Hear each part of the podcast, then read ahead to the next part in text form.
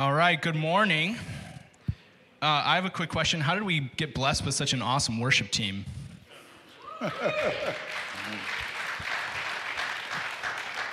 awesome stuff. All right, well, good morning. Uh, my name is Patrick. I am the host for our Pastors on the Hot Seat this morning. So, as was uh, shared earlier, this is an annual thing that we do. Um, and we uh, have questions submitted by our congregation for our pastors to answer. And I just want to reiterate uh, something that Denise talked about is that for many of us, we've been ex- in experiences in our past where we've been discouraged or made to even feel guilty about asking questions or having doubts or wondering or thinking critically about what the Bible says and what it means for us. And so I just want to say that I really appreciate um, our pastors being vulnerable and being honest and truthful um, and just being up here and being willing to a- answer those questions. Um, and so I, I do want to reiterate, too, that if you haven't had a chance yet to uh, submit a question, that you would do that um, by texting it in, and we'll do our best to get it in uh, this morning. So, first question this morning is for you to introduce yourselves, and then what I'm going to tag on to that is introduce yourselves and then a crazy, funny story from a Sunday morning. Um, okay, my name is Dave Corlew. I'm senior pastor. Uh, uh, my responsibilities include being primary teacher on Sunday mornings, uh, providing leadership for our staff and elders, overseeing uh, a few other ministries. Uh, that's how I spend the majority of my time. And what was that crazy thing on Sunday morning? A, a crazy, funny experience that you've had on a Sunday morning. Um, I don't know. I, I, am drawing a blank. I know. What? Dave, I have one for both of us. I thought of this in between services. This is different than my answer from nine. Okay. But uh, do you remember your first Sunday back from sabbatical, this most recent sabbatical? So we have a little sermon timer up on the back screen that tells us how long we've been talking. But his first Sunday back, it stopped working, or it didn't start when it was supposed to. And at that time, I, now I know how to like add time to it, and it wouldn't be a big deal. But I didn't know what to do. The only thing I could think of was to come down to the front row uh, and and with a, like a piece of paper with big numbers and, and, like you know 20 21 and just like flip through it and it was so obvious that i think everyone in the congregation saw me do this except for dave dave missed it you he know, just saw the timer which i think was like I was, running i was in the bible zone yes you know exactly. What i'm saying and poor Dave thought he'd been preaching for like 40 minutes when it had only been 25, and it was just a funny little uh, mess. But that was one I have for both of us. Thank you, Mike. I appreciate that. Should I uh, introduce? I yeah, guess, yeah, I should introduce yeah, myself yeah. now. So I'm Mike. I'm the uh, connections pastor here. I uh, oversee our student ministry, junior high and high school, uh, as well as our tech. So kind of all the tech stuff happening on a Sunday morning, as well as um, to make sure our online stream is run- running smoothly. Now I wish I would have gone first because my story for Sunday is kind of uh, embarrassing. But anyway, but uh, uh, so Chris Majeski, I'm the family pastor. Um, so I oversee directly oversee our children's ministry, oversee a few staff positions, and our guest services team, uh, and then preach once a month. Uh, uh, several, a few other things, but wear a lot of hats. Really enjoy the opportunity to work with a lot of different groups. embarrassing Sunday. I'll, I'll, go embarrassing. It was crazy and embarrassing. It was my first Sunday preaching. Uh, we were still meeting up in the small in the chapel upstairs. Uh, so this was 2006, so a long time ago. Uh, uh but uh, but anyway, but uh, I went to the bathroom and I overflowed the toilet. And we were about 10 minutes out from the service, and I now had to figure out how to clean that up without getting myself messy and get on stage in time without being sweaty and all that kind of stuff. And so that was that was my crazy Sunday morning story. I always wondered why you were so sweaty that day. Now, now, now it makes sense. That wasn't sweat, Dave. oh my! Oh. Hey, let's move on. Next question. Oh. Wow, this took a turn. All right. Uh, let's bring it back. Bring it back. All right. So uh, first, I guess official question is. Um, how should I interact with a family member who wants nothing to do with God or Christianity? Are prayer, generosity, and talking about sports or the weather my only options? Yeah, it's a good it's a good question. Um, you know, I think yeah, if someone if you have a family member who they, it's a hard no, they've they put that boundary, they've expressed that desire, uh, set that boundary up. I think you respect that. Um, I don't think it does any good to keep violating it. I think you're just going to lead to more frustration. But I don't think that means then all of your conversations need to be surface level. You know, I think back to bless, and even most of, of blessed, right, isn't talking about uh, God or faith uh, or the Bible, but it's just building a relationship with people, getting to know them, and and and having authentic uh, and deep relationships. And so, yeah, I think you. Um, you go that route. You, you, you don't try to necessarily talk about faith or, or uh, what God's been, been doing in your life lately, but you do look for ways to still grow that, that relationship, to, to connect on a, on a meaningful way and, and see if an opportunity comes up someday. It's hard when someone you really love, like a family member, is closed off to the gospel and they've made it clear they don't want to talk about it. I would agree with you, Mike, that I think it's counterproductive to keep bringing it up after they've told you they don't want to talk about it. Um, but I think it's easy for us to overestimate how important we are in that person coming to Christ. And the truth is, God can use someone besides you. And so if they've told you, don't bring it up, don't want to talk about it, the power of prayer and that God can sovereignly bring other Christians across their path where they work, where they live, where they go to school. And so you don't have to be the instrument God uses to reach them for Christ. And that's why employing prayer for that person um, is a very powerful thing. And it's not a last resort, it's the first and best thing you could do in their eventually coming to faith in Christ. I agree with everything that's said. And the thing I would add is I hear from a question a person who really loves this person and wants what's best for them and also wants to honor God in the way that they're, they're being faithful about sharing their faith. And so I would say this you love that person, find a new way to love them. Find a way to be about what, what they're about and talk with them about. Just love them that way. You're trying to love them through this one way they're saying they've set up a boundary that no, so just love that person where they're at, how, how they want to, how, you know, the things they want to talk about, engage with them in deep conversations. And that's witness enough. I would let you know God, God, God looks at that as a faithful witness of the example of Jesus. So I would say that. Thank you. Um, what are the hardest parts of your jobs? Or what is the hardest part of your job? We didn't have that one before. I don't think No. we've ever had this one yeah. before. So I'm going to answer two different ways. Um, so, uh, so the hardest, as in most skill most difficult, would be crafting a sermon. That takes the most amount of effort, most amount of time. I love it, uh, but it does give. It, it takes the most effort.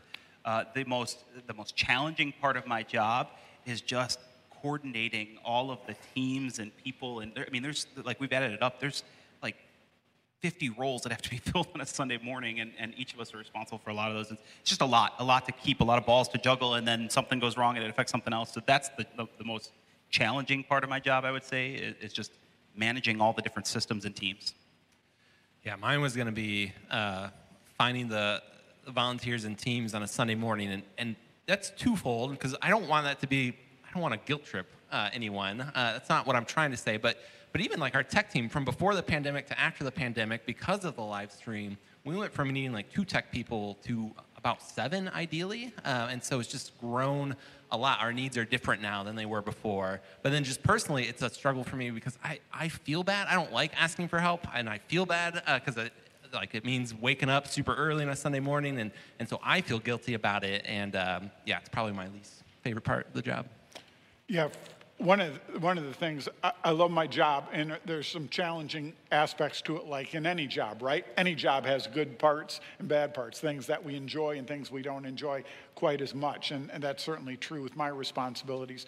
But something that stresses me out in my job, and this is really more about me and my neuroses, right, than anything else, is I interact with a lot of people in any given week or month by text, email, in person, phone calls, and people confide in me and share with me things that are really, really important.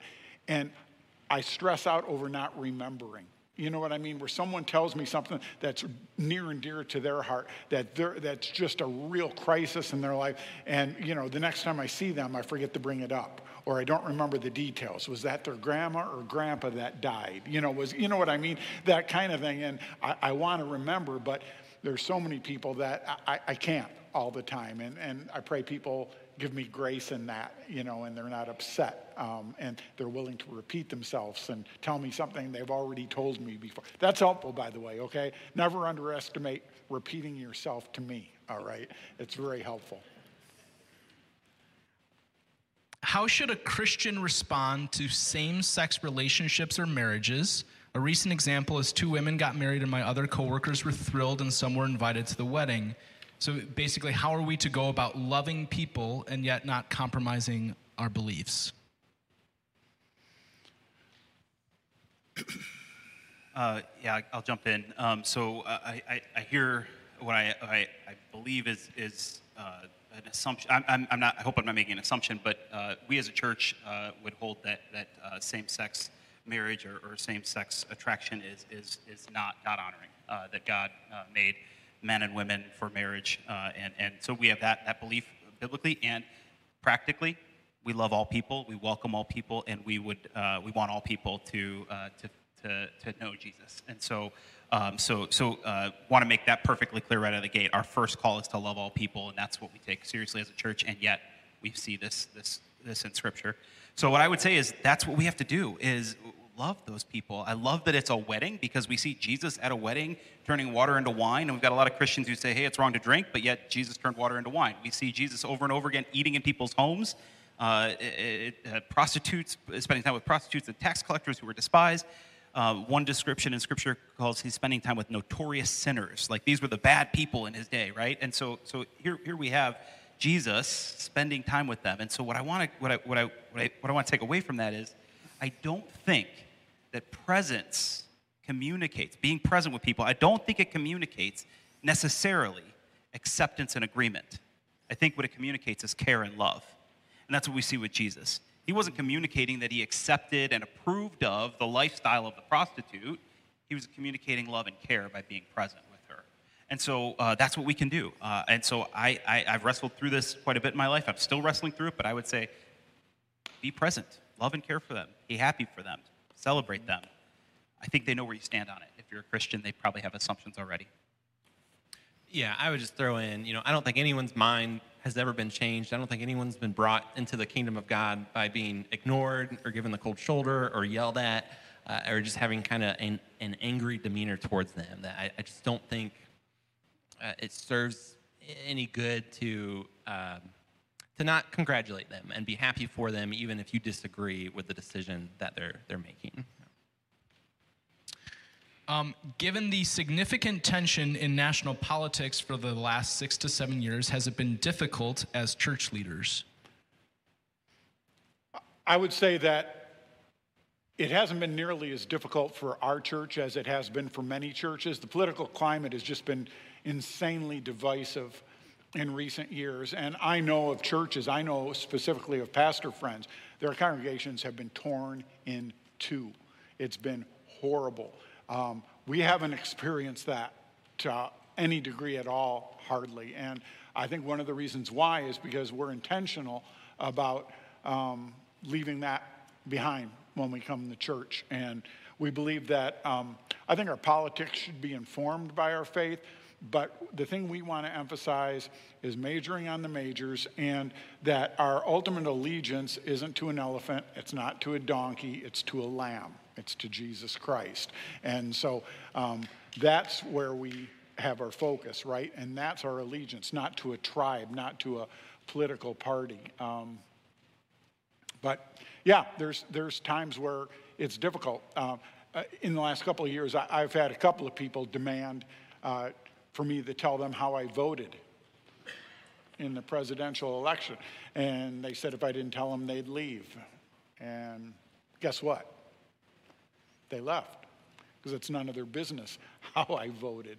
Uh, but uh, I, I, I, think we positioned ourselves and God's grace was over our congregation. Uh, but yeah. Um, yeah, I, you know, uh, a while ago I was, I was talking to a local politician and she was trying to encourage us to be a part of her campaign. And, and, and, and she said, she said, oh, I understand uh, it's risky to stick out your neck. You wouldn't, I understand why your church wouldn't want to ex- express Dave's what Dave just said there about our, our stance. Said I, I wouldn't. I understand it'd be risky to stick out your neck, and I was like, oh, you've got it all wrong. It's not about it being risky to stick out our, our neck. It's about us loving and caring for the people that are here. Because I guarantee you, we don't have political unity in this room right now. Uh, and, and, the people who aren't here who want to come in. We don't want to be a dis- have politics be something that we are putting forward as a distraction because we're about Jesus. And, and you can love Jesus and be a Democrat. And you can love Jesus and be, be a Republican. And, and that's, that's what our goal is to How help. about libertarians? Uh, yeah, that too, I guess. Yeah. Well, well, yeah. that- that- so anyway, you can love Jesus and I be don't wherever even- you're at. I don't uh, even know what a libertarian is. I, I, I'm not sure I do either, Yeah. but uh, but the point I'm making is we're all about leading people to experience new life in Jesus, and we don't want politics to be, get in the way of that. And so, uh, so that's what it's about. It's not it's not out of fear. It's out of out of our love and care for our congregation. Yeah, and I'll just, I agree with everything that's been said. I'll just throw in my two cents that uh, what I've always appreciated about ACC, even uh, before I worked here, because we, you know, we had just attended here for about six years before I came on staff, is how, I think ACC really believes that there is not one political party uh, that best represents Christianity. Uh, that, Christians can vote for either a party and, and make and be justified in that. That both parties are broken, uh, both parties um, are, are incomplete, and, and so a Christian can vote for a, dem- a Democrat faithfully and they can vote for a Republican faithfully. And we, we want our church to be a church where that is the case, that we have both uh, voters from both parties, you know, worshiping together. And then I also want to say though that uh, that whole kind of sticking your neck out, you know, well, I really appreciate it, and I can say this because this was all before I came on staff. Is that yeah, ACC is pretty apolitical, right? But there have been certain cultural flashpoints um, where, where we do where we did take a stance, and, and I think back to you know Charlottesville. I think back to um, you know, the uh, racial justice uh, in May of 2020 and, and even January 6th, where, where we did, you know, come down and make a stand because while we want to stay out of politics, we still want to stand for truth and stand for justice. And we recognize that there are certain issues that transcend the, the normal, the typical political squabble, um, but they go way above that. And so I, I've always really appreciated that um, when, when we attended here. Please explain the covenant ritual between God and Abram in Genesis 15. Why did God do this? Yeah, so I'll jump in on that. It's a topic I enjoy. Uh, so, so uh, given a little background, uh, uh, Abraham, Abram, who becomes Abraham, and God is making a covenant with him that that, they, that uh, he will be a father of a great nation, and they will be God's people, and and God's going to be with them, and and give them this land of, of, of promise, that kind, all this stuff. Uh, so this this covenant is a promise. And, and the tradition in a covenant, the, the, the ritual that would happen is an animal would be cut in half and placed on, on, two, on you know, two different places, and, and the parties would pass between uh, as, as a, a symbol of that, of that, that covenant, that promise. And the, the covenant could be uh, conditional, uh, uh, bilateral, and conditional, meaning there's two parties. That's a marriage is a, is a, con- is a, is a covenant between two parties, uh, and, and it's, it's, it's uh, conditional in that aspect. Um, and then uh, there is a, a, a- the covenant could be unconditional or unilateral, and that's what we see in Genesis 15 is God making just himself, he is unconditional, making this promise to Abram and, and to his people. And so as God passes through the animals, in between the animals, he's saying this is a serious, the parties are united as they're, as they're kind of in between the animal, right? Uh, but he's also communicating, if I break this promise, may what happened to these animals happen to. There's this, this seriousness of this vow that's happening here.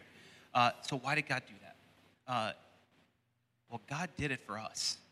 Um, he didn't make a conditional contract because he knew we would break that. Abram was feeble and he's going to break it, and, and we often forget. And so God made this promise based only on himself for our benefit. He didn't need to make the promise to keep himself to it. He would do that. He's unchanging. He had made up his mind. He did it for us. And so I look at it as an encouragement that God is with us and he's for us. He'll never leave us or forsake us. That's how I would explain that. Thank you. What advice uh, do you have for someone that feels like their prayers are not being answered? Um, how can they manage their feelings of frustration or discouragement, anger, or grief? There's a lot of different ways. Lot- This is a case by case basis, right? And a lot of different diagnostic questions that you would need to ask someone who's struggling with unanswered prayer. Um, I'm sure things come to mind for each of us. Here's the one thing I would say that a lot of people forget no is a legitimate answer to prayer. And that's always an option for God, that you ask God for something and He says no. Any parent knows you don't say yes to your child on every request, right? But that there are some things, many things that your child asks for that you're like, nah, don't think so, right? And so um, even though it's, hard to accept and sometimes it's hard to understand because like, why would he say no? How could this not be what I need? How could this not be right? A lot of times it's a misnomer to say unanswered prayer. God did answer, He said no. And so that's a perspective to think about when you're struggling with this. Yeah, I would also say uh, lean into the Psalms. Uh, there's plenty of op- options there where David is crying out before God. He feels like his prayers aren't answered or he's just in pain. And so allow the Psalms to be a guide for you and a balm for your soul as you connect with and resonate with David as he cried out, um, uh, or, or, the other psalm writers. But, um, but God cares about that. He, if he said no, he still cares about the pain that you're in in that, and, and you, he can meet you in that. You know, take our, you know, whether, I don't know what this says about me and my prayer life, but I've never been one that, can't really think of a specific time where I was really clear what God was saying to me, what he was speaking to me. I have friends uh, who are Christians, and they, they have, they've had those experiences where it was so clear, clear as day to them what God wanted for them, what direction they were supposed to go, what job they were supposed to take. And, you know, I get little feelings and, and all of that, um, but I've just, I've never had that. And so, uh, if, if part of this question, and I have no idea, it just comes from like, you're not feeling that, you know, strong push or that strong voice from God, you're just feeling like, oh, maybe I'm getting little nudges, but I'm not sure. Like, that's okay. I think that sometimes that's how the Holy Spirit works as well. That there are a lot of times where we have two paths before us, and um, you know, God says you can pick either one. I'll be with you either way. Uh, and so, uh, take heart that that you're not alone if, if you feel like you're just not getting that those answers you're you're hoping to get. And Scripture has a lot to say about it. To where there are things where it's definitely your fault. Is that is that too blunt? Is that too rude? But there are things where, yeah, the problem is you. If, there, if your life is full of compromise and sin, that sin cuts off the communication line between you and God. That's why confession is so important and repentance is so important. Now, it doesn't mean you need to live a perfect life to have answered prayer, but if your life is just full of compromise and sin and you go to pray, that's tremendously hypocritical. And, and that unconfessed sin, God's word teaches clearly, unconfessed sin will break off the communication lines between us and God. Husbands, think of this. There's a specific scripture that says if you treat your wife harshly, your prayers will go unanswered. That to God, it's a big deal, husband, that you treat your wife with respect. And if you're not, your prayers aren't going to get answered. And there's a few other examples from Scripture. So that's why anytime you're dealing with unanswered prayer, it's a time to really do an evaluation of where you're at spiritually, you know? Is it okay to have doubts even after being saved? Yes. Yeah. Uh, yeah, and then once again, speaking from personal experience, I, you know, my faith life is one of, of doubts. Uh, I really became a believer when I was in high school, and I was really on fire for several years. And you know, going into kind of early adulthood, I, I started to have doubts, and and that that still happens to me even to this day as a pastor. You know, I, I find my myself at times in this very room during worship and I see everyone having this amazing experience and the thought just comes into my mind, ah, what if what if we have this wrong?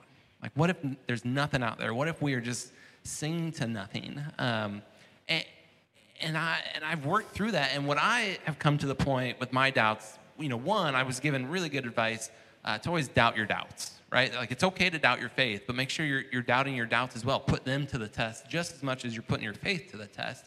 Uh, but then there's also, a, I can't remember the name now, but there's the theologian that once said, you know, doubts uh, are the ants in the pants uh, of a Christian. It's what makes you move. It, it, keeps your faith active. It keeps it growing. That, I, that was me, Dave. Oh, that was you? Okay. Yeah, yeah, yeah. That sounds like Dave, yeah, actually. Yeah. and, and I, I appreciated that too, because I think there is something, you know, doubting shows you care right? It shows that you're passionate about your faith. It shows that you're thinking through it. It's not passive, it's not just off to the side, that it's actively in front of you. And, and so, yeah, don't, don't shy away from your doubts. And I would say engage it and, and look for Christians who are maybe more mature or more advanced and, and, and talk to them about what, uh, how they've gotten through their doubts.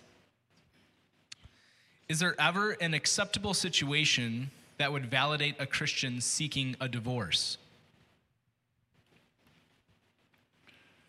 Uh, short answer is yes.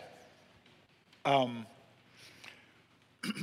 let me preface my answer by saying the covenant relationship a man and a woman enter into in marriage is to be entered into it with the idea that it's permanent, right?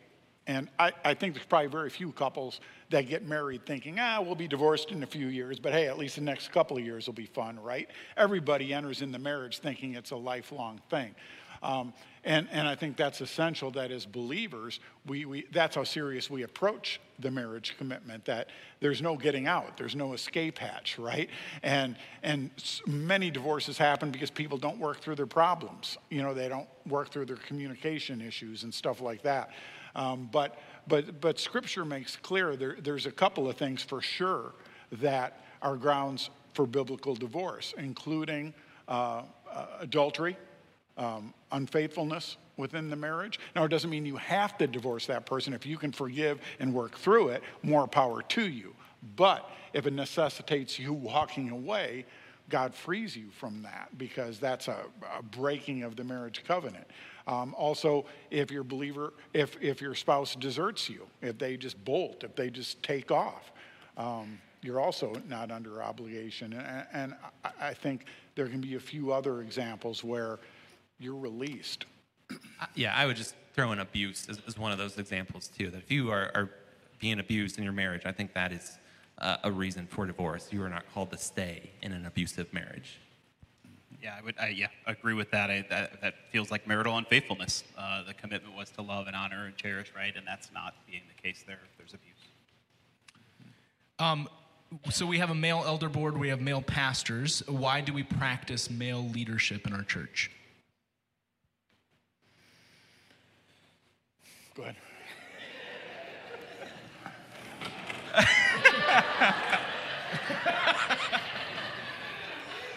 Oh, okay. Uh, that's very funny. Yeah. Um, actually, you're an elder, Patrick. You want to take this one? Uh, no. So, uh, so uh, it, it, all the things that we do here, we, we, we looked at Scripture to inform what we do. And what we see in Scripture is the, the, the description of an elder is, is it's, that it's a man. Uh, it's the husband of one wife. I don't know how else we interpret those passages. We have looked at that, we've considered that, and what we see, the, the description that is set out for the New Testament church is that elders uh, and, and are, are, to be, are to be uh, uh, God honoring, uh, mature men. Uh, and that's, that's what God lays out. now, I think it looks, when we, when, we, when we do that, there's an immediate thought of, well, then we're saying women are lesser. And I don't believe that's the case. I think that God uh, designed us different and unique and beautifully we could together reflect God holistically, right? And so we, as, as practicing male eldership, we look to women and our decisions are informed. It's never just decided just with a closed door behind. Clo- we are always considering what is best for all in our church. We bring in perspective of women often, and yet who's in charge with the, the, the leadership of the church? What we see throughout Scripture is is men. Um, and so uh, right. that's that's my that's my quick uh, stab at that. And it was a great it was a great, it was a great response, Chris. Yeah, and, and and the emphasis it's simply what we believe the Bible teaches. It has nothing to do with inferiority, superiority, or or anything else. And it, it bothers me because occasionally someone will. And by the way, the view we take is an increasingly minority view in our culture. I don't know if you've noticed, it's increasingly minority. And so we're sticking out more and more like a sore thumb. We're going counterculture more and more, and we're receiving more and more criticism for taking that uh, stance. We take that stance humbly, and and and and I, I want to emphasize it, because I've heard people say, "Well, that's so sexist," you know, that's so, uh, you know. Um, against women. And it's not. It, it, it's, it's nothing about that. It's about simply if we open God's word and take it at face value, the simplest interpretation is where we've stood.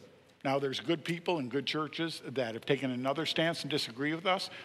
We got to land somewhere, right? You've got to land somewhere, and that's where we land by the grace of God. And um, and we have women in leadership positions, and we have women speaking, uh, you know, leading worship and speaking often, you know, in certain ways. There, it, it, we honor women and we believe women can have the gift of leadership. We're just saying this is what we see Scripture design, uh, is designed for the church. Right. And that's the church, not all the world. That's what we see it designed for the church, how the church is to be led. Right. And we believe women have the gifts of leadership. And we have many women who function as really strong leaders throughout our church in all different kinds of uh, uh, ministries. But there's one small section that's, that's left for men. Is there any biblical support for the common thought that deceased loved ones are able to watch the lives of those they left behind while in heaven? And if they can, wouldn't it be upsetting to see loved ones that are on a path that won't result in them being saved? Um, yeah, you take this one this time. Yeah. Uh, I- you know, the short answer is no. There's no biblical evidence, really. Um, you know, there's there's a lot about heaven we just don't know what it's going to be like. We we can have some thoughts, some guesses, some educated guesses, but we don't really know. You know, my general thought on this is probably not, or at least I don't think they're going to be.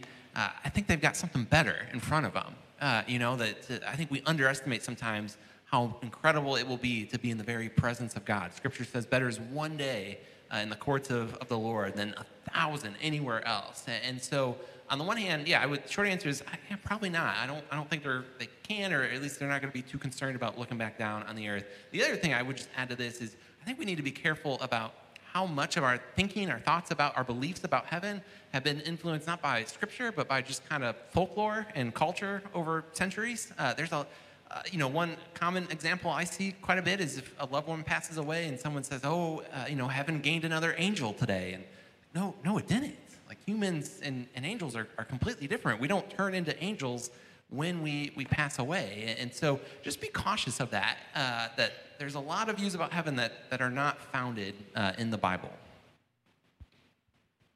Thank you. All right. Can we give them a round of applause, please?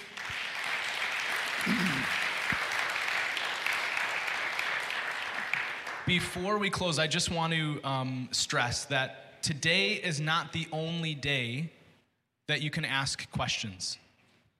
Today is not the only day that you can have wonders, that you can have doubts, that you can want to explore more and dig into that.